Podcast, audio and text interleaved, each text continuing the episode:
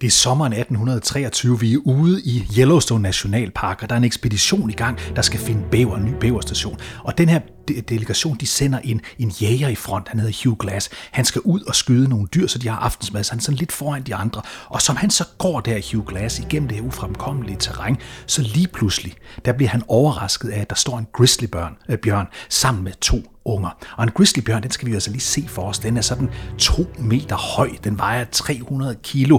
Den har klør, som sådan er 7, 8, 9 centimeter lang. Den er fandens ubehagelig at se for sig, når man står der. Og der er ungerne. Det betyder, at grizzlybjørnen angriber nu Hugh Glass. Hugh Glass, han kan ikke nå at skyde, han kan ikke nå at forsvare sig, så han bliver overfaldet af den her bjørn, der simpelthen med al dens vold og magt angriber ham. Den flår med de her lange klør ned af hans ryg, sådan så benene, knoglerne på ryggen simpelthen kommer helt frem. Han bliver øh, skalperet halvt, hans øh, ansigt bliver revet fra hinanden, hans arm, den ene arm bliver brækket, hans ene ben bliver trukket helt fra hinanden. Det er en skrækkelig øh, redselscene, som vi ser her for os. Og Hugh Glass, han ligger til sidst banket, mør, mør banket af den her bjørn, ligger han helt alene her, fordi så er han heldig. Han er heldig, at bjørnen efter godt nok har bidt og gnasket i ham, øh, forlader ham øh, uden at æde ham helt, og altså uden at slå ham helt ihjel.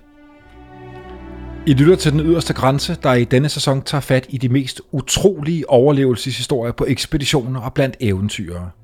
Jeg hedder Bjørn Harvig, og i dag skal vi tale om den amerikanske pelsjæger Hugh Glass. En af de mest vanvittige overlevelseshistorier, jeg nogensinde har hørt om. Altså, han bliver jo delvis spist af en bjørn, og det bliver endnu værre. Og til at hjælpe mig med den historie, der har jeg dig i studiet igen, David Tras. Velkommen. Tak skal du have. Du er journalist, forfatter, foredragsholder og stor kender af USA. David, hvad, hvad tænker du? Det er lidt ufatteligt, det vi måske skal i gang med nu her. Det her er en fuldstændig vild, sådan ikonisk amerikansk historie, fordi Hugh Glass, han er, altså han er manden, der er ude og opdage øh, det amerikanske vesten på det her tidspunkt, hvor man ikke rigtig ved, hvad der foregår derude, og han er modig ud over alle grænser. Han udsættes for alle tænkelige farer, øh, både fra dyr, fra indianere, fra øh, folk, han egentlig var sammen med. Så her har vi en mand, der ene mand, ene mand overlever det helt utrolige, kommer ud af det og fortæller sin historie efterfølgende. Og så må jeg sige, David, jeg er faktisk lidt i tvivl om, hvor vi skal starte. Måske noget med nogle, og det lyder også skørt, franske pirater. Ja, altså vi skal huske på, at Hugh Glass, han er formentlig sådan en, en skotsk-irsk ja, skotsk-irsk øh, øh, familie, der bliver født ude på østkysten ude i Philadelphia, som alle blev født i på det her tidspunkt. Men han er en eventyr. Han vil ud med det samme, og på et tidspunkt, der tager han så ned mod syden, og dernede mønstrer han et skib, og derfra bliver han så simpelthen øh, taget til fange, formentlig, det er i hvert fald det, som hans historie er. Han bliver taget til fange af nogle franske pirater, og er altså ude i, ude i den meksikanske golf her, mens han sejler rundt med dem, han kan ikke slippe fri af dem. Til sidst, så kaster han sig i vandet, og på mirakuløs vis, så får han altså svømmet helt ind til kysten ved det, der i dag kendes som Texas. Og der kommer han altså ind. Der starter det, men der slutter det jo slet ikke på nogen som helst måde, fordi han er nærmest ikke kommet videre derfra, før han sammen med en ven, han har fået på det her tidspunkt, bliver taget til fange. Og så vil jeg lige sige, David, Ja. ja. bare en parentes, fordi altså, nu er der så mange ting, vi skal igennem ja. i dag, men han er to år sammen med de franske pirater, sådan ja, som ja. jeg husker historien. De giver ham et ultimatum, der hedder, enten så slår vi dig ihjel, ja. eller så er du sammen med os. Ja, selvfølgelig, fordi sådan var det, hvis man blev taget til fange af piraterne, så var der kun de to muligheder. Du er enten 100% med os, eller også så skubber vi dig ud over kanten og slår dig ihjel. Men det lykkedes altså ham at stikke af.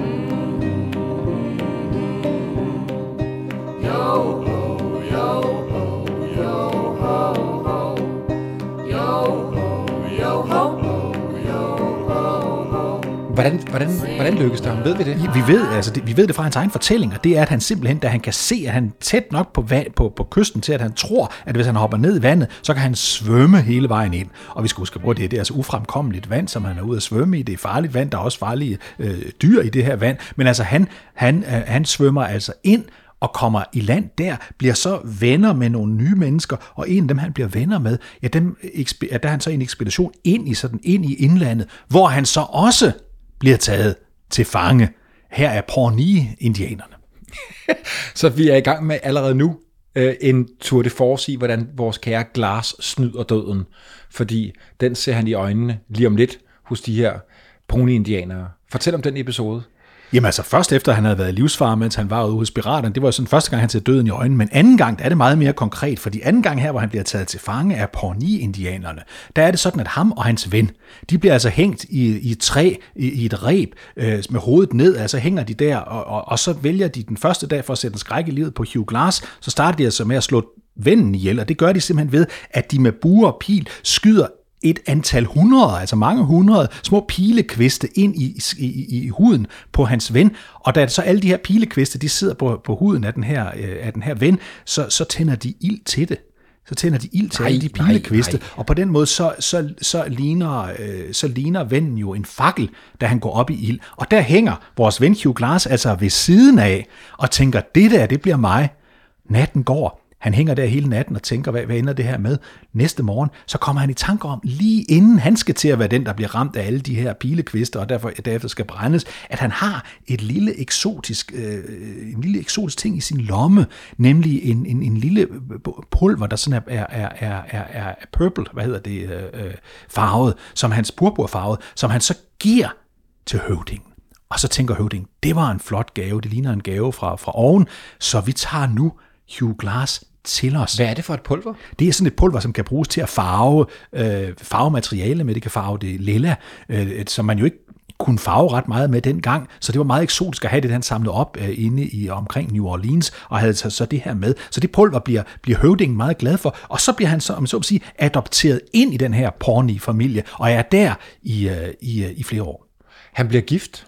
Han bliver med en gift, indianer? Han bliver gift med en indianer, som vi så ofte ser i de her historier, hvor amerikanske eventyr de kommer ud, øh, så bliver de, øh, så bliver de altså, øh, så, så bliver deres gift, og, for, og, og, og ofte får de også børn med de her indianske øh, stammer, de er omkring, og former et, et, et, et venskab i den her, i den her øh, Pawnee. Hvor meget ved vi om hans tid med indianerne, og nogle af de måske også som han kan bruge senere, kundskaber og, og værktøjer, han lærer af dem. Hvor, hvor meget ved vi om det? Det, der? vi ved om ham, som er, som er væsentligt, det er, at han får en god forståelse af, hvordan de forskellige indianerstammer enten er venligsindede eller fjendtligsindede. Hvordan han kan mærke det, når han er sammen med dem. Og, og langt senere i, i, hans, i hans tid ude i Rocky Mountains, der kommer den her viden ham til nytte, fordi han, han ved noget om, hvordan øh, indianske stammer agerer.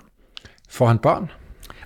Nej, der er jo lavet en, en fantastisk film, må jeg jo sige, fra 2015, der hedder The River. når jeg siger, at han ikke fik børn, så siger jeg, det, det ved vi ikke. Det Nej, tror vi ikke okay. Men der er lavet en, en film, øh, med selveste Leonardo DiCaprio i ja. hovedrollen, som hedder The Revenant fra ja. 2015, som ja. jeg forestiller mig en del, der sidder nu lytter med, har set, og som er øh, bygget på, på Glasses øh, historie. Der får han jo øh, i hvert fald et barn ja. med, med den her øh, indianerkvinde, men det ved vi så ikke, om han gør i virkeligheden. Det ved vi ikke i virkeligheden. Øh, David, han er sammen med de her indianer i, øh, i to år, ja. og så rejser han skråstreg, flygter igen. Ja så, så, var han, så var han ud igen. Han er, jo, han er jo indbegrebet af en eventyr, ikke? Altså ude på havet med piraterne, ind i en indianerstamme i det sydlige øh, Amerika på det tidspunkt, som er helt, skal vi lige huske på, jo altså helt uopdyrket land. Det er lige blevet en del af det, af, det nye Amerika, øh, så, så det er et område, som, som ingen rigtig ved, hvad der foregår i.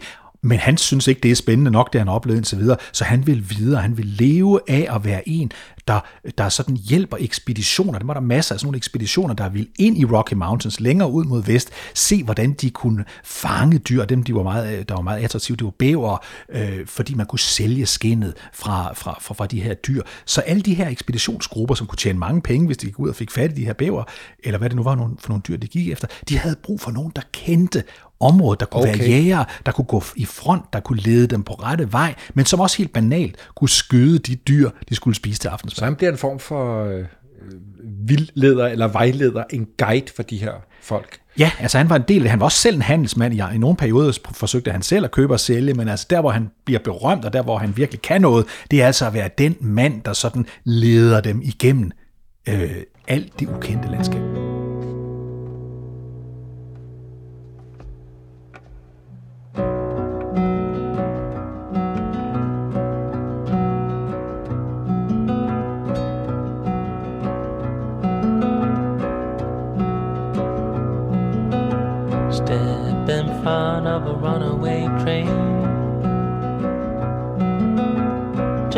chance to feel alive again.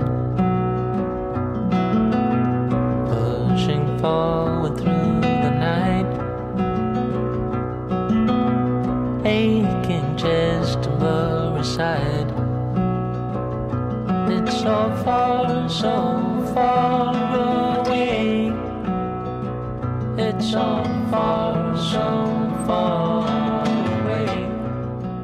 Han får kontakt til en mand, som jeg ikke kender særlig godt, men som jeg så har læst om, der hedder Ashley, eller i hvert fald en mand, der leder en ekspedition ud i, i bjergene. Ja. Kan du fortælle om den? Jamen, det er jo en ekspedition, hvor man vil ind i Rocky Mountains. Det, det er en øh, ekspedition, hvor nogle mennesker, det foregår simpelthen, han har sagt på samme måde som i dag, der er en lokal avis, som, som, som, som, øh, hvor han indrykker en annonce, han har brug for nogle medhjælpere til den her rejse, fordi nu skal de ind og se, om de kan finde bæver øh, et bestemt sted inde i, i, i Rocky Mountains. Og det er så sådan en gruppe, typisk jo, som, som den her er, der består af nogle militærfolk, nogle, nogle øh, afdankede soldater, eller nogen, der har været med i uafhængighedskrigen i 1776, der altså lige har været næsten, ikke? Øh, ah, 40, 40 år tidligere, men altså omkring. der er sådan nogle folk, der har, der har, der har med den at gøre, der har noget militær erfaring, øh, og så selvfølgelig nogle jæger, og så skal man også bruge en, en jæger til at sørge for, at de kan få noget at spise, og at de kan finde vej. Og det er den rolle, som øh, Hugh Glass han så får i den her gruppe øh, på sådan en 20-25 mand, der skal rejse ind i det her ufremkommelige Rocky Mountains, der ligger og venter ude foran dem. Push and through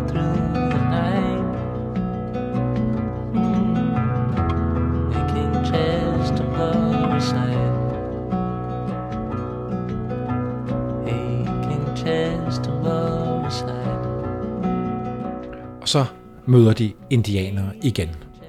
De møder indianere mange gange, nogle gange, som altid dengang, indianere, som var dem venligt stillet, men der er også nogen, der er dem fjendtligt stillet. Ja, de møder en øh, Ar- Arikara-gruppe, som er det, er det nogle berømte eller berygtede indianere på det her tidspunkt? Ja, Arikari, øh, øh, berø- øh, indianerne er på det her tidspunkt nogen, der hader de hvide. Der er jo nogen, der skal huske på samarbejder med de, med de hvide, der kommer frem. Men Arikari, de hader de hvide, og det gør de af den simple årsag, at de hvide soldater og hvide ekspeditionsgrupper ved flere forskellige lejligheder har angrebet dem og slået deres øh, kvinder og børn ihjel, øh, og soldaterne og øh, jægerne også, men, men også har angrebet deres, deres, de steder, hvor de driver en slags landbrug, og hvor de har deres dyr og alle de her ting. og. Men helt konkret, helt konkret, så havde en gruppe hvide øh, lidt før at den her ekspedition kommer, angrebet deres landsbyer. Det betyder, at de var meget fjendtligt indstillet, da den her gruppe, øh, som Hugh Glass er en del af, kommer forbi. Og, og det sker simpelthen, alt det her foregår øh, som vi taler om nu, det foregår sådan i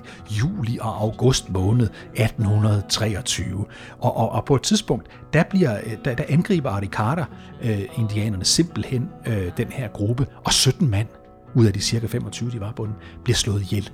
Øh, Og det betyder jo, efter at, at, at 17 mand bliver slået ihjel, at de ikke er så mange tilbage, men også at de naturligvis lever i en virkelighed, hvor de hele tiden er bange for næste angreb. Hvornår bliver vi angrebet igen af de her indianere? Glass er igen igen på flugt igen igen på flugt og igen ude i ufremkommeligt øh, terræn, hvor der er hundredvis af kilometer, øh, ofte nogle gange måske 200, nogle gange 300, 500 kilometer til næste sted, som var en slags civilisation. Man skal huske på, at denne slags civilisation, det er altså et fort, et lille fort, hvor man er til også kunne blive angrebet af indianer, men hvor man dog havde en vis, øh, en vis sikkerhed. Så nu de har været i nu er de kommet ned af floden her, eller jeg ved i hvert fald, det, det er Missouri River, mm-hmm. de er på, ja. og øh, de har bygget en form for camp, hvor ja. de bliver angrebet. Øh, kun otte mand ja. er tilbage. Ved ja. vi, hvordan de, hvordan de øh, formår at flygte og slippe væk fra, fra øh, indianerne? Ja, det første, vi lige skal sige, det er Missouri River, som du, kal, øh, du taler om, altså man sådan kan se på et amerikansk kort foran sig, så kender man Mississippi River, der går sådan fra nord mod syd, og så sådan næsten helt ned mod syd, der, der, der, der starter så, eller slutter det, her, hvor man er hen, øh, Missouri-floden, der så bevæger sig hele vejen op igennem bjergene, helt op til, til, til, til Rocky Mountains. Det er den rute, de er på, altså ned fra syd af, og så sådan mod, mod, mod, mod vest og, og nord øh, opad her. Så da de bliver overfaldet, og nogen af dem bliver slået ihjel, ja, der er der nogle kampe, og så er der nogen, der stikker af på deres heste, der altså lykkes at komme væk øh, fra, øh, fra, øh, fra, fra, fra overfaldet fra den her indianske stamme. Og nogle af dem, det er jo sådan her lille gruppe, hvor iblandt øh, hvor iblandt øh, Hugh Glass, han er en af dem, der stikker af, og altså endnu en gang snyder døden. Og vi skal have introduceret en anden meget vigtig og væsentlig øh, karakter, øh, som er en af hans, på det her tidspunkt, gode venner. Ja, altså der er, øh, nu skal, skal vi jo lige huske på, at den, at den gode Glass på det her tidspunkt, han bliver kaldt Old Glass, altså gamle Glass. Og det er fordi, han er i 40'erne, og på det her tidspunkt i USA, skal vi huske på, at folk ikke bliver ikke meget ældre end i 40'erne, 50'erne måske. Øh, øh, Hugh Glass var sådan en mægtig, stor, stærk, øh, høj mand, øh, men altså også ældre end de andre. De andre, de var typisk på sådan en ekspedition i starten af 20'erne, altså helt unge eventyr. En af dem, det er Fitzpatrick. Og Fitzpatrick, han er, han er eller Fitzgerald, øh, Fitzgerald, han er, han er den ene af de unge, øh, som han godt kan lide her i starten, fordi han er en eventyr ligesom ham selv. Han ser øh, meget af det samme i ham. Han er, er en af de modige, han er en af dem, der overlever det her første angreb, så de kommer tættere og tættere sammen og bliver faktisk gode venner. Og så har vi, og nu skal vi snart tilbage til den berygtede scene, som du startede med, David, ja. fordi øh, så kommer bjørnen. Ja, fordi så sker Eller er det på det rigtige tidspunkt? Du må jo, øh, Jamen, må jo det, sige, det, her, det her er det rigtige tidspunkt, fordi de, de har altså lige fået mistet 17 af deres kammerater i et angreb fra indianerne. Der er kommet et nyt mindre angreb, hvor de faktisk mister en mere. Øh, Så, så, så nu er de altså nede på, på et par håndfulde, øh, der er tilbage i den her ekspedition. Og den her ekspedition bevæger sig nu ind igennem det her bjerglandskab for foden af, af, af Rocky Mountains, omkring det område, som vi i dag kender som, øh, som Yellowstone Nationalpark, et af de smukkeste områder i hele verden, øh, vil jeg sige.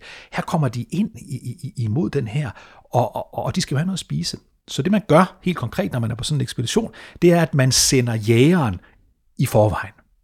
Øh, han kommer hurtigere afsted, og så er håbet, at han så får skudt et eller andet. Han bliver simpelthen sendt tidligere afsted om morgenen, sådan så når de andre når frem til aften, så har han skudt et eller andet dyr, som de så kan, han har måske allerede gået i gang med at, at tilberede det over åben ild, sådan så de kan spise det til aftensmad. Så man sender altså Hugh Glass øh, afsted øh, for at fange øh, nogle, øh, nogle, øh, noget, noget, noget, noget dyr herude. Han har et par stykker med sig på den her tur.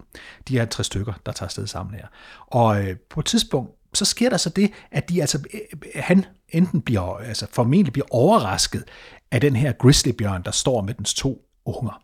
Og alle, der nogensinde har hørt noget om bjørne, ved jo, at det værste, der kan ske, det er, at man kommer til at overraske en bjørnemor med sine unger. Fordi man kan sige, hvis man overrasker en bjørn, er det ikke så slemt, så stikker den normalt af. Hvis den er med sine unger, og det her tidspunkt regner man med det etårige unger, så går den i forsvarsposition, fordi den tror, at det her menneske, der står der, vil overfalde.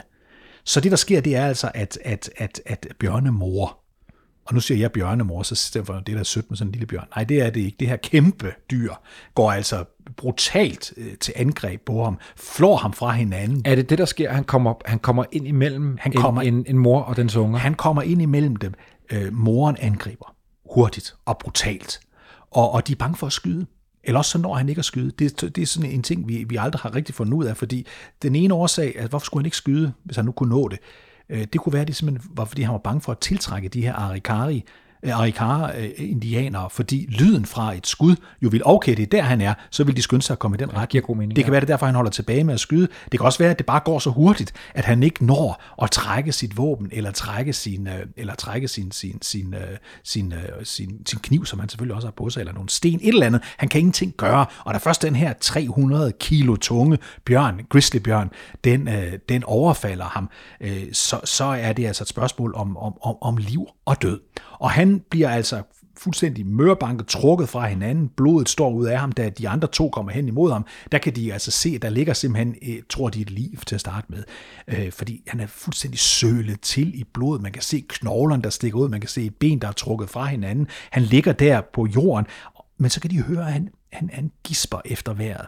De kan altså høre, at der er vejrtrækning stadigvæk. Han er ikke død. Ej, nej, nej. Ved, hvad der så sker? Du, du bliver nødt til at fortælle, David. Ja, ja. Fortæl jamen, videre. Jamen, jamen, så sker det, at, at, at de får ham lappet lidt. De får med med noget af det tøj, de ellers har på, så får de øh, trukket noget tøj fra hinanden, noget stof fra hinanden, så de kan lappe lidt på nogle af hans øh, sår. Og det, de tror, det er selvfølgelig, at han dør om lidt. Mm. Altså, han dør om lidt.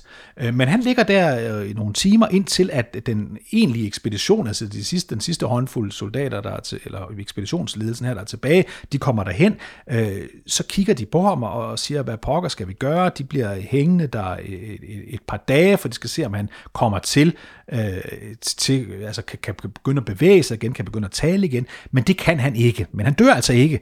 Og han, kan, han kan hverken tale eller bevæge sig. Han, Han kan ikke ikke se. tale, han kan ikke bevæge sig, han kan ikke give tegn, han kan formentlig heller ikke se, eller han siger selv, at han ikke kan se.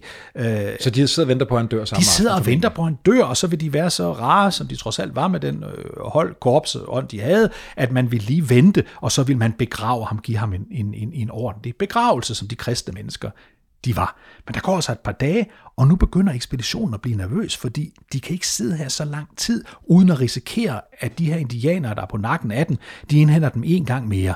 Så ham, der står i spidsen for ekspeditionen her, han siger, at vi er simpelthen nødt til lige at lade et par frivillige blive sammen med gamle Hugh Glass her, øh, Glass her sådan så at I lige kan vente hvor han dør, og så kan I begrave ham.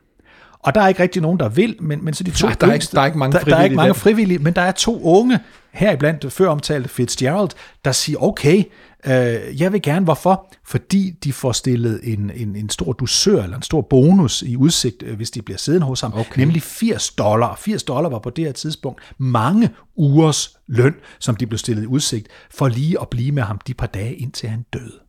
Så de her to, de bliver der altså ved siden af den døende Hugh Glass, der ligger der Men han dør ikke. men han dør ikke. Der går fem dage, han ligger stadigvæk der, og han trækker stadigvæk vejret. Ja, det er jo og, helt vildt. Og, Ja. men, men, men der er ikke nogen synlige fremskridt. Og nu tænker de her to unge mænd, anført af, af Fitzgerald, hvad skal vi gøre? Øh, vi kan ikke blive siddende her, for nu er det også livsfarligt for os. Hvor lang tid skal vi vente her? Hvornår kommer indianerne? Øh, hvornår bliver vi skalperet? Hvornår bliver vi slået ihjel? Så de beslutter sig for, i enighed mellem sig, de to her unge mænd, at sige, ved du nu- vi går bare, og så tager vi hans våben fra ham, hans kniv, hans tøj, og så siger vi, når vi når frem til ekspeditionen, når vi indhenter dem, at, øh, at han døde. Det er årsagen til, at de vælger at tage hans ting fra ham.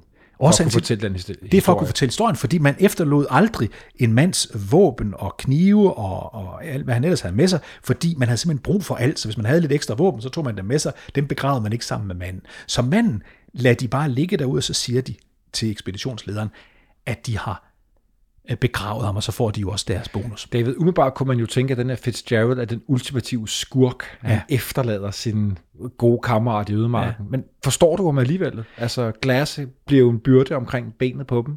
Al- Altså, i ordets egentlige forstand er han jo en, øh, en byrde, fordi de kan ikke slæbe ham nogen steder, de kan ikke bære ham nogen steder, de har ikke tegn på, at han er ved at overleve, de tror, at han er ved at dø, det trækker bare ud, de tror, det er en gammel, stærk mand, der åbenbart ikke vil dø, selvom det er åbenlyst, at han skal dø om et øjeblik. De ved, at de her indianere, der har slået 18, 18 af deres kammerater ihjel inden for ganske få uger, øh, de kan være der hvert øjeblik og overfalde dem igen. De ved, der kunne komme en bjørn igen. De ved, der kunne komme øh, andre farlige ulve, for eksempel, fordi de er i et, i, et- i, i- i et område her med mange farlige dyr, og hvis der, der ligger sådan et, et, et halvlig, der ligger og lugter og stinker, ja, så er der en risiko for, at der kommer, der kommer overfald fra, fra forskellige dyr. Så ja, man kan vel egentlig godt forstå, at Fitzgerald tænker, at det her det er jo håbløst.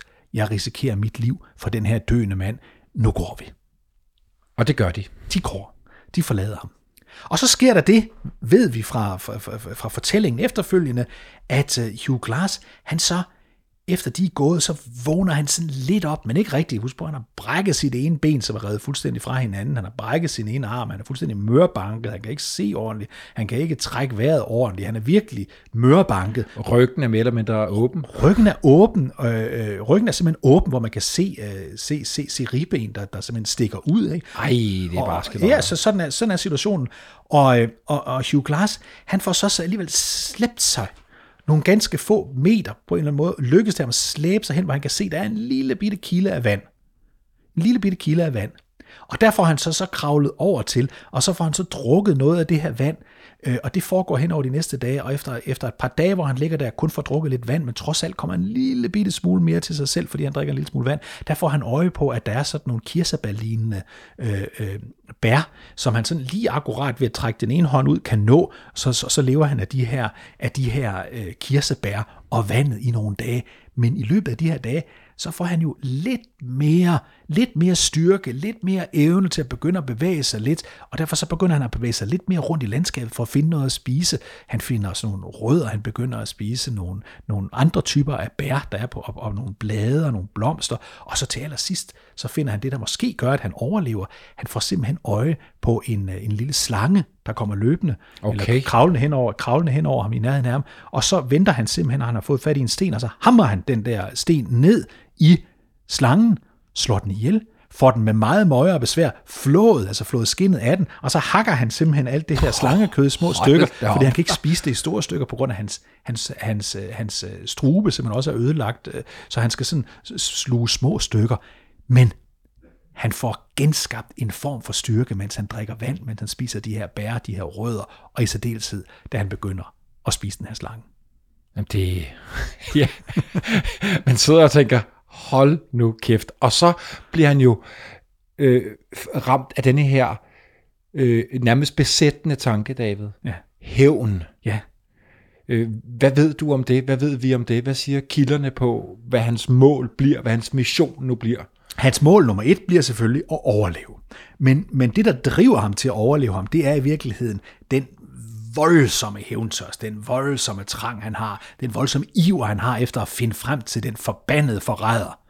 Fitzgerald, vennen, der forrådte ham, vennen, der tog hans, hans våben, tog hans kniv, øh, tog hans tøj, øh, og, og, og fik ham øh, og, og, og efterlod ham der til at dø. Så han vil finde frem til ham, det er det æresløse kryb, så han kan finde frem til ham og slå ham ihjel.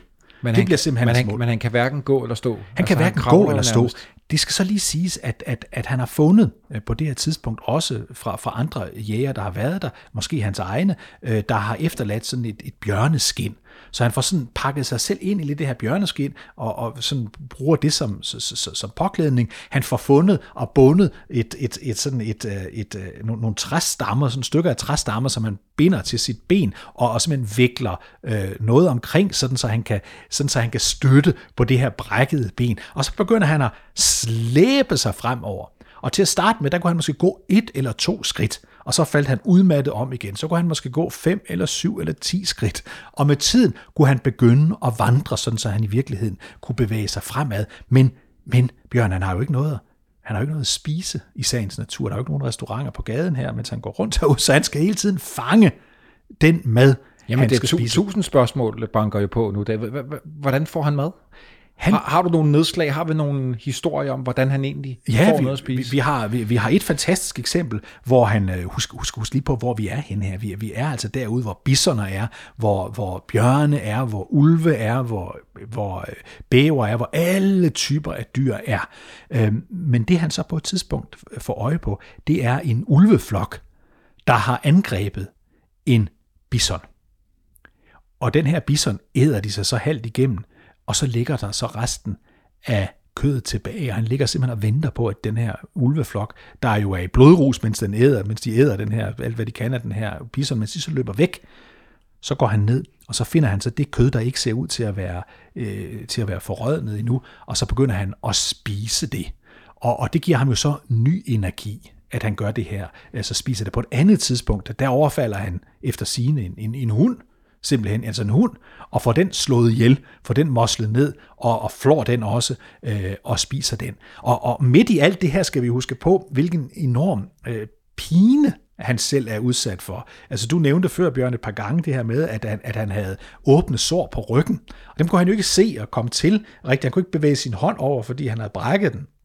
Så han kan ikke komme til den. Og det, der jo sker, det er, at der, er- der, der er madikker i den. Ej, ja. Og de her madikker, det, det, det er jo godt faktisk, at de, er i, øh, at de er i det her åbne sår, fordi madikkerne æder jo så bakterier ud af det, og det betyder, at hans, at hans ryg og hans, og hans knogler deromkring, og hans kød deromkring, det går ikke i koldbrand. Så det betyder, at det også er med til at redde ham, altså at han lader de her madikker æde fra de åbne sår. Hold nu kæft. Shit.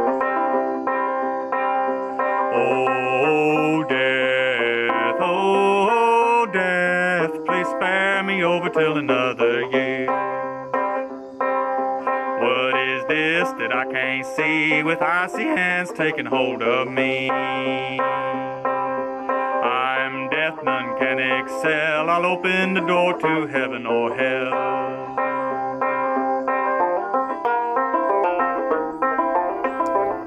Hvordan overlever han derude det her endeløse vildmark. Hvad får han at spise? Ja, det er jo svært for ham, fordi han har brækket den ene arm, og den anden er også dårlig, så han kan ikke sådan rigtig gøre, hvad man normalt gør. Men det han gør i starten, det er, at han for eksempel finder et, altså et, et helt nærmest afgnavet skelet fra en bisonokse. Så ligger der sådan helt afgnavet, der er ikke noget kød tilbage på det, men så ved hjælp af de sidste kræfter, han har i sine arme og hænder, så knækker han så øh, det her for nyligt forladte øh, skelet fra en, fra en, fra en bisonokse ja, så knækker han sådan nogle ben i stykker der, og så suger han simpelthen marven fra, fra, øh, fra, fra de her øh, ben ud af dem, for at få noget energi. Det er sådan den første måde, han får det fra. Hold nu op. Det næste, der sker, det er, at, at han så nogle gange øh, har fået lidt flere kræfter, kommer lidt hurtigere frem, og så ligger der måske et, et, et, et, øh, en kalv, for eksempel en bison-kalv, hvor, hvor, hvor nogle dyr, måske nogle, den har været død, selvdød måske, og så er der nogle fugle, der har et noget af det. Og fuglene, de spiser så øh, typisk ikke det hele af sådan et, et, et, et, et, et, et dødt kalv, der ligger. De holder sig fra, fra indvoldene, fra, fra, fra leveren, fra, øh, fra, fra hjertet. Så dem, dem får han så fat i og knæ, og altså får hævet ud, og han skal jo være påpasselig med, at det ikke er gået i forrådnelse, så han, så han får det dårligt, og dermed risikerer at dø af det med at spise det. Så han trækker altså de her indvolde ud og spiser dem, og det løber ned af ham. Øh, og, men altså, det er sådan, han, han overlever. Han begynder at, og skal også tænke på de planter, på de blade, på de blomster, han ser på. Og så skal han prøve at huske fra sin tid nede hos Pawnee-indianerne, helt andet sted i USA, men ikke desto mindre.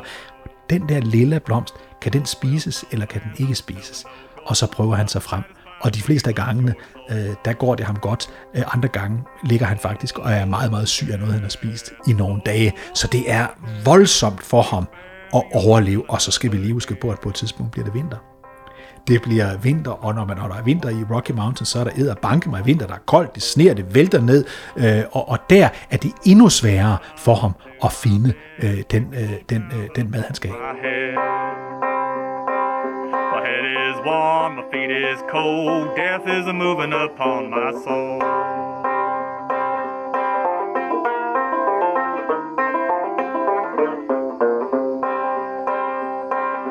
Oh, death, how you treating me? Close my eyes so I can't see.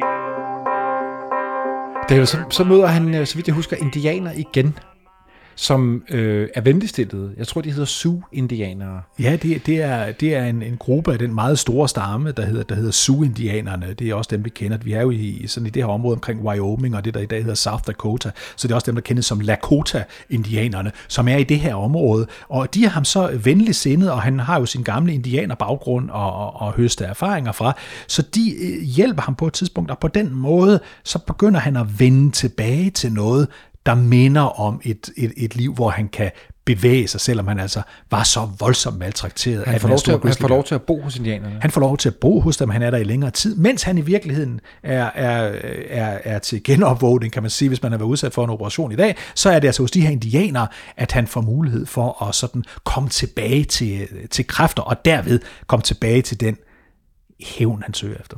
Ja, fordi nogen vil jo tænke, okay, så bliver, så bliver jeg her. jeg er i live. Ja. Men det, det er ikke godt nok, åbenbart. Han, han, skal, han skal videre. Ja, fordi hele, hele Hugh Glass' liv, som vi talte om tidligere, det er jo en lang søgen efter et nyt, endnu mere og endnu vildere eventyr, end det han allerede har været på. Og her er han altså drevet af, at han husker, at han lå derude i den her skov, maltrakteret, og, og kan fornemme, men ikke sige, se, at hans ven stikker af med hans tøj og hans våben, og, og Fitzgerald, ham ville han altså have hævn på, og han har en, en han ved jo, hvad, hvad endemålet var for, hvor den her ekspedition skulle hen. Øh, det er så desværre for ham øh, knap 300 kilometer væk. Og 300 kilometer væk i ufremkommeligt, øh, i ufremkommeligt terræn. Han får, øh, han får også kontakt til en gruppe af franske pelsjæger, som han får lov til at sejle med, Ja. som jeg tror er efter mødet med, med Sioux-indianerne. Øh, og de skal sejle ned til en landsby, som øh, er overtaget af de her øh, øh, Arai, hvad hedder de? Øh, Arikari. Arikari, eller Re-indianer, ja. de har flere navne. Så har vi igen i krig, så er vi igen slåskamp mellem øh, Glasses øh, ekspedition, folk, gruppe ja. og indianere. Hvad, hvad sker der Ja, der har vi endnu sådan et, et, et, et, stort sammenstød, hvor, hvor, hvor indianerne og de franske pelsjæger, husk på den her tid i USA, skal vi lige bare lige en lille parentes om det, der er jo altså, der er franske pelsjæger, der er britiske pelsjæger, der er skotske pelsjæger, der er irske, der er øh, hollandske, og der er nogen op fra Canada, der er alle mulige, der er inde og konkurrerer om det her område, vel at mærke med dem, der var der i forvejen, nemlig de forskellige indianske øh, stammer. Så her støder de altså sammen en gang mere, og det er igen de her Arikara-indianere, øh, som virkelig har et horn i siden på de hvide, fordi de mener, at de hvide de kommer kun med dårligdommer. Husk, på, det synes ikke alle indianere på det tidspunkt. Nogle kunne godt lide dem og handle med dem, men de her, de, de kan virkelig ikke døje, de her, de angriber, og der bliver øh, kampe en gang mere, og derfor så må, så må, så må Hugh Glass jo så igen stikke af, om jeg så må sige, øh, for sig selv, og han får altså skabt en, en, en, en altså for, for på en eller anden måde øh, lavet noget, der minder om en slags tømmerflåde, som han nu bevæger sig op af, af floden på, øh, for at nå frem til, øh, til Fitzgerald og de andre. Og så tænker jeg, det er passende at spørge, David, fordi det er den ene, histor- ene mere vanvittige overlevelseshistorie, bare for glas, ja. overlapper den næste. Et nærliggende spørgsmål. Er det sandt, alt det her, der sker? Altså, hvor har du og andre den her viden fra? Hvad er det for en historie, Glas har fortalt? Ja, hvor har vi den fra? Vi har den først fra, Bjørn, at, i, øh, at øh, nogle år efter, i 1835, der bliver der udgivet en, en, en, en historie om denne fantastiske Hugh Glass i sådan en slags litteraturmagasin, der findes ude i Philadelphia, det er der han kom fra. Det er første fortælling om ham, og det er altså en historie, det er en, det er en fortælling, det er ikke en, en altså det er fiktion, det er, det er sådan baseret på hans historie, men, der er, men det er åbenlyst, at det er noget, man har fundet på. Derfra, der kommer historien så videre i forskellige avisartikler, men formentlig skabt herfra. Så dukker der en mand op, øh, som, så, som er en vigtig person i forhold til forståelsen af øh, den gode Hugh Glass' historie, nemlig en forfatter, der siger, at han har talt med Hugh Glass, og derfor har en øjenvidende beretning fra Hugh Glass, som jo altså fortæller i den her historie til mange mennesker, da han endelig når frem. Øh, og, og ham her skriver altså den første historie om ham der i midten af 1800-tallet. Den bliver en bestseller. Folk er vilde med den her historie om den her mand fra Philadelphia, der tog helt derud og kæmpede mod en bjørn og overlevede, og hele den her fantastiske historie. Sidenhen skal vi, kommer vi så helt frem til 1955. I 1955, der er der en ny forfatter, der laver sådan en fiktion øh, om, om, om, om, om Lord Grizzly, altså den store Grizzly-helt, øh, som sådan set er det, der, der så baner vejen til den film, du talte om før med Leonardo DiCaprio i hovedrollen. Så alt det her siger jeg for at sige, det startede med en fiktion baseret på en fortælling, som Hugh Glass muligvis er kommet med, så ved vi, om det her det er rigtigt. Nej, det ved vi faktisk ikke. Hvad tror du? Jeg tror, at det er en historie, som så mange andre eventyr er kommet med fra den side af verden. En rigtig god historie, hvor rigtig meget af det muligvis er rigtigt, men hvor der nok er, som man siger på dansk, lagt, lagt moms til øh, forskellige steder for at få historien til at blive endnu Man skulle så håbe eller tro på, at nogle af alle de her mennesker, han trods alt er stødt ind i, andre pelsjæger, indianer osv., at nogle af de her folk kunne be- eller afkræfte, men der ved jeg godt, det er lang tid siden, øh, der er lange afstande, øh, historier er blevet glemt og lagt til os fra. Og hvem er de franske pirater? De forsvandt ud af billedet. Hvem er Pawnee-indianerne, som han boede hos dem, kender ingen. Øh, ham, der døde ved siden af ham, fordi han angiveligt blev beskudt med alle de her eller, pilekviste, der så ild til. Han er jo også død. Mange af dem, der var med på historien, er, er døde, og da da Hugh Glass endelig sådan når frem til slutningen af sin fantastiske historie, eller sin fantastiske ekspedition her, og fortæller historien, så er der mange, der siger, at det her det er simpelthen for god en historie, vi tror ikke på den. Men andre, de troede jo på den, fordi den gode Fitzgerald jo findes. Og ham skal vi møde ikke endnu. Nej. For vi skal lige tilbage på tømmerflåden. Ja. Han sidder på tømmerflåden, hans øh, franske pelsværjender er, venner er blevet øh, slået ihjel. Så sidder han på den her tømmerflåde. Hvad sker der så? Ja, så forestil jer nu det, at man er, man er på den her tømmerflåde, og man, vi- og man vi er derude, og man er. Vi sidder med man, på den. man er på vej op af en flod, og man ved, at til højre og venstre, der er der, der, er der, der, er der indianer, der hvert øjeblik kan komme og angribe en. Der er sådan set også konkurrerende pelsjæger, der kunne finde på at angribe en. Øh, og i øvrigt, lad os lige huske på det, vi er altså i 1823, man vidste ikke, hvorfor nogle øh, fisk og, og, og, og hajer, eller hvad der måtte være, af forhistoriske uhyre nede i det her vand. Det vidste man simpelthen ikke. Man troede måske, der fandtes forhistoriske dyr nede i det her vand. Så, så, så bare lige for at forestille jer, hvor nervøs man må være, når man sejler opad der. Der sidder han på den her, på den her og han er jo stadigvæk afkræftet. Han er stadigvæk ikke i topform. Han er dog bedre i form, at han var lige efter overfald. Det giver sig selv. Men, men han ved jo, at for enden af den her flod, der når han frem til den base, hvor han tror, at hans gamle ekspeditionsfælder, de er nået frem til. Og hvad sker der så? Ja, så kommer han jo frem til det her sted, øh, og her er de ikke. De er der ikke, da han kommer der til, men de har været der. De har været der. De har været der, men de er her ikke længere. Det, er- det, det, det, et- det er et forladt sted, som det ofte var med sådan nogle, nogle, nogle fort, som man havde sat Hvad er det? Er det en handelsstation? det er en handelsstation, øh, det er en handelsstation som, har været, som har været der i en periode, og også sådan en slags lejr. Ligesom hvis man i dag er ude i meget ufremkommelige områder, så er man nogle gange heldig, at der er sat sådan et shelter op, hvor man kan være. Det er lidt samme idé. Man har bygget et fort. En gang har der været nogen, men det var stadigvæk et godt sted at komme, fordi man trods alt kunne komme ind bag nogle, nogle, øh, nogle, nogle hegn, der var sat op, så man sådan kunne, kunne føle sig lidt mere tryg derinde. Så igen kan du sige, at han møder op, og så er der ingenting, og han skal altså videre en gang mere. Men der er nogle folk på den her handelsstation, eller hvordan? Jamen, der er, der er, jo, der er jo nogen... Hvordan ved han, at, at øh, hans gamle venner og Fitzgerald har været der? Ligger der beretninger? Nej, nej, undskyld, der, der er nogen. Altså, der, det er forladt forstået på den måde, at det ikke det er ikke sådan en stor base, hvor der er en masse mennesker på, som det har været på et tidspunkt. Der er nogle enkelte, de fortæller, at har været der, og de fortæller også, hvor han skal videre til. Nu skal du op mod den her militær, øh, lege, egentlige militærforlægning, og deroppe vil du formentlig kunne finde dem. Så nu kan man jo mærke, at han præcis ligesom ligesom ulvene, der i sin tid overfaldt bisonoksen, som han endte med at overleve ved at æde noget af, da den, da den var blevet næsten fortæret af ulvene, den der blodtørst, de der ulve havde, den har han. Så, så, så Hugh Glass, han er simpelthen, han har, han er simpelthen snudet ned i sporet, han vil finde frem, fordi han vil have hævn over den forbandede Fitzgerald.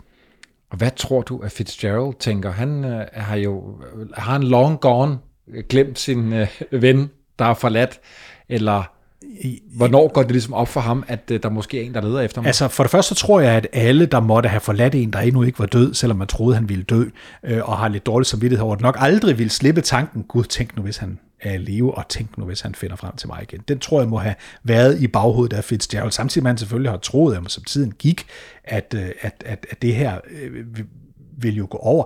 Og som tiden gik, som jeg lige sagde, vi starter den her historie. Vi startede den altså i sommeren øh, 1823, og det tidspunkt, vi er frem til nu, det er altså, at den gode Hugh Glass, han har fået øh, bevæget sig rundt i det her miljø øh, hen over vinteren, og der er jo pissekoldt for nu at sige det, som det er oppe i Rocky Mountains om vinteren, så han har altså bevæget sig fra den varme, varme sommer øh, i, i, i, øh, i, i Rocky Mountains hen over vinteren, og nu er vi altså nået helt frem til sommeren. 1824. Så der er altså gået et helt år, hvor han har været på den her overlevelsesrejse, inden han kommer frem. Så den gode Fitzgerald har vel god grund til at tro, at enten så er han død, eller også så finder han mig i hvert fald aldrig, eller så er han gået i en eller anden retning. Et eller andet er sket. Jeg behøver ikke at være nervøs.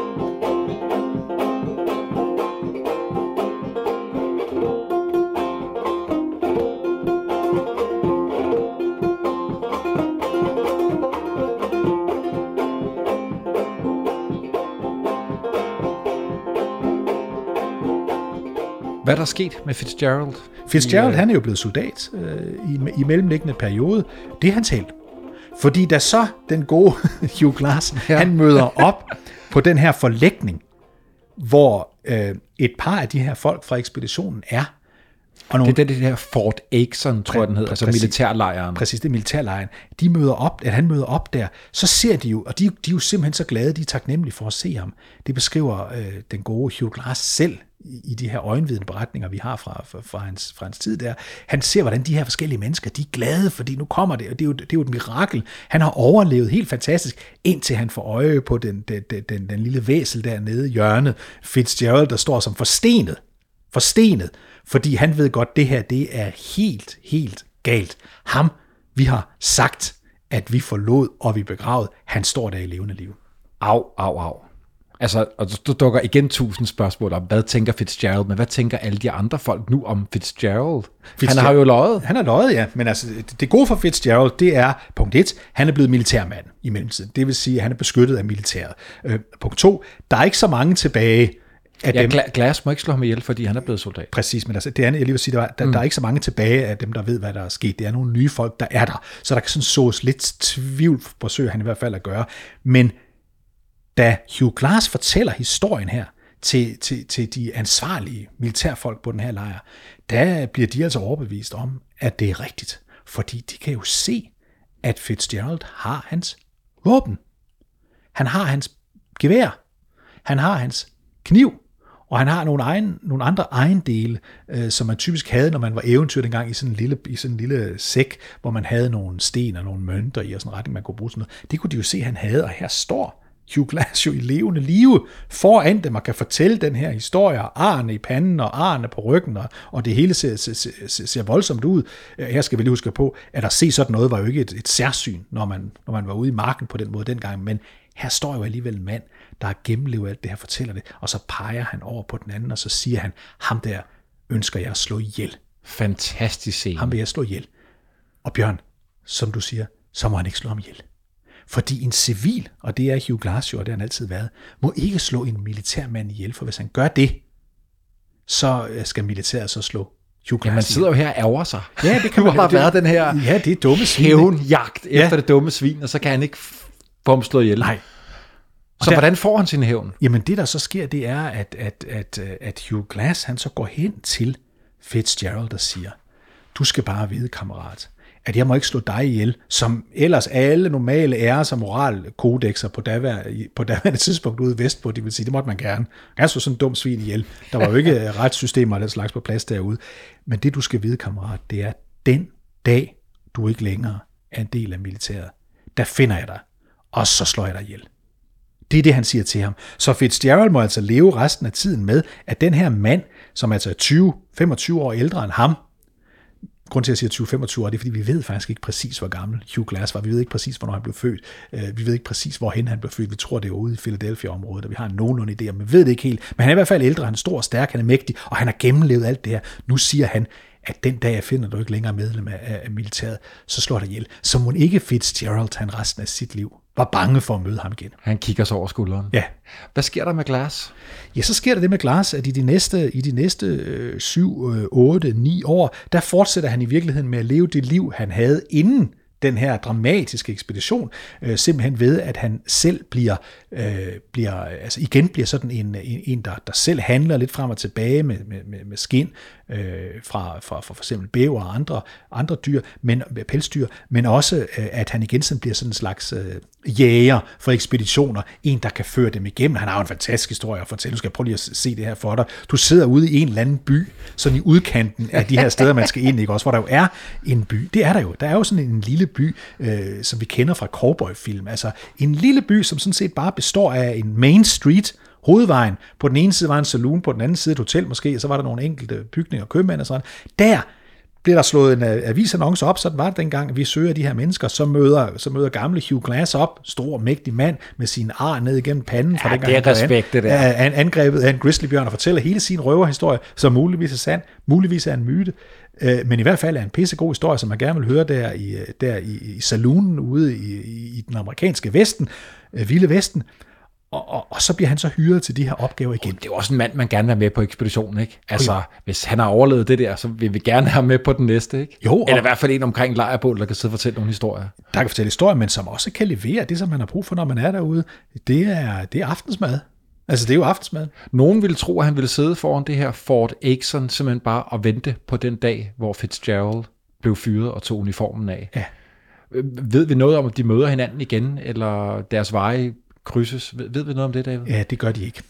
Øh, og, og, og, og, og, og, øh, og 7-8 år efter det her møde mellem de to, efter det år, hvor han har været på, på, på sit overlevelsesrit, øh, der sker der simpelthen det, at, at Hugh Glass, mens han er på en af de her ekspeditioner, faktisk øh, endeligt selv bliver indhentet af døden, simpelthen ved, at en, en gruppe af alle indianere, var det selvfølgelig øh, Arakari, øh, Ari øh, Kara øh, indianerne, der finder ham sammen med to andre, der er ude på ekspedition for at finde noget mad, og så slår de ham øh, øh, simpelthen øh, ihjel, uden at vide, at det var den mægtige Hugh Glass, der blevet slået ihjel. Så han ender simpelthen med at, at blive slået ihjel af indianer. Wow, det var jeg ikke klar over. Så fik de deres hævn. De fik deres altså, hævn. Eller i hvert fald stammen fik sin hævn på den her mand. Stammen fik hævnen, stammen fik, fik, fik, øh, fik, fik, fik, fik bugt med den hvide mand, og det gjorde nogle indianske stammer jo og her er vi altså i 1830'erne på et tidspunkt.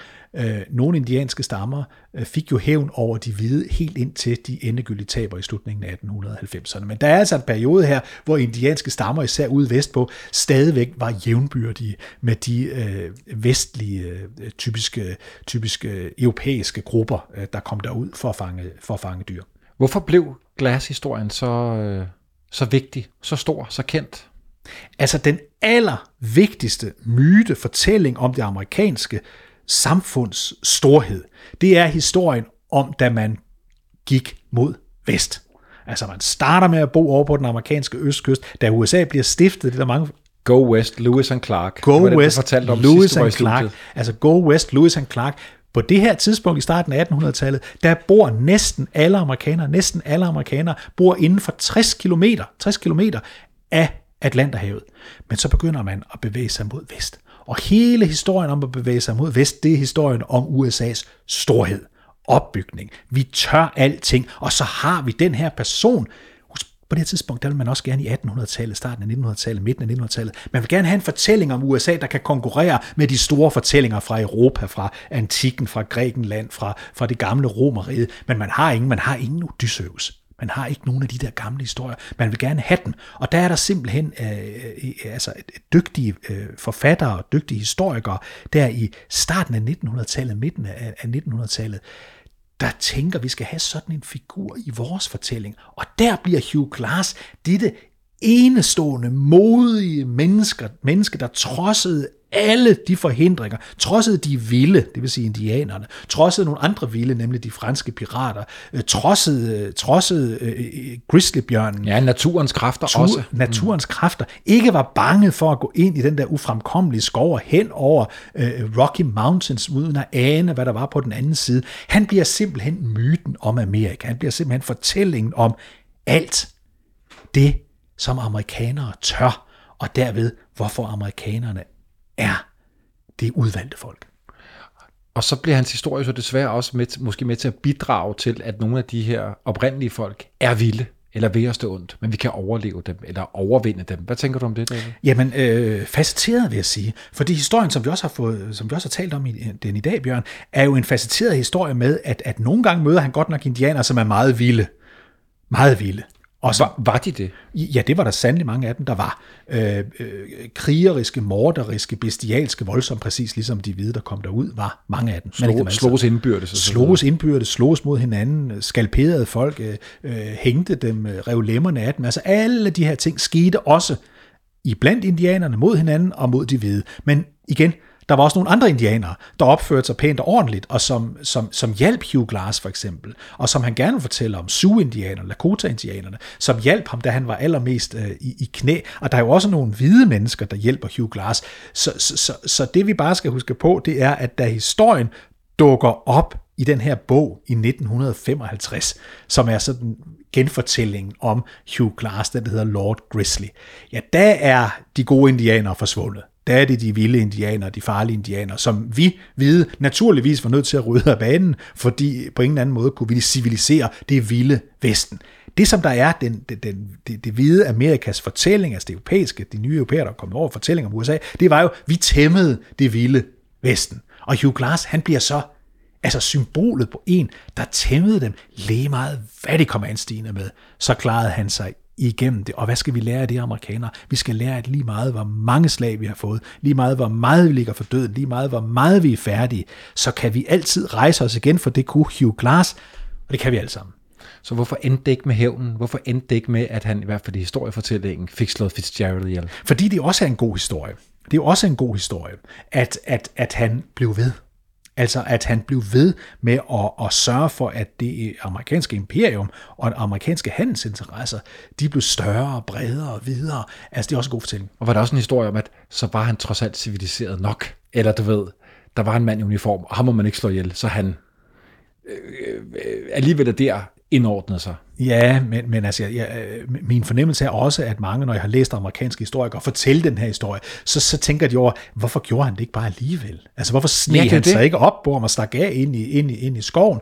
Hvorfor gjorde han ikke de her ting? Det er et af mysterierne omkring ham. Hvorfor, hvorfor valgte han dog ikke at slå ham ihjel? Og så i øvrigt, som en lille sidefortælling, de var jo, de var jo to, to soldater, der var sammen, eller to, ikke to soldater, men to, to mænd, der var sammen med ham der, hvor han skulle ligge, hvor de troede, han skulle dø og begraves. Og den unge, den unge, som er yngre end Fitzgerald, ham øh, finder han jo. Han er ikke soldat, ham kunne han godt vælge at slå ihjel, men ham vælger øh, den gode øh, øh, Glass Okay. og, og, og lade overleve, fordi han siger, jamen han var for ung, ham kan jeg ikke stille til ansvar for det, og han var under pres fra den ældre, nemlig Fitzgerald. Så der er jo noget hæder og noget ære og noget øh, flothed over Hugh Glass i den fortælling. Og så lader vi mysteriet hænge. David, tusind tak for din fantastiske historie i dag. Tak. Den yderste grænse er produceret af kontoret Jul og Brunse fra Nationalmuseet og Radio Loud, med Bjørn van Overrem som sikker kaptajn bag lyden. En særlig tak til Alaska Film and Video Production Resource. Find serien på vorestid.dk eller der, hvor du normalt finder dit podcast.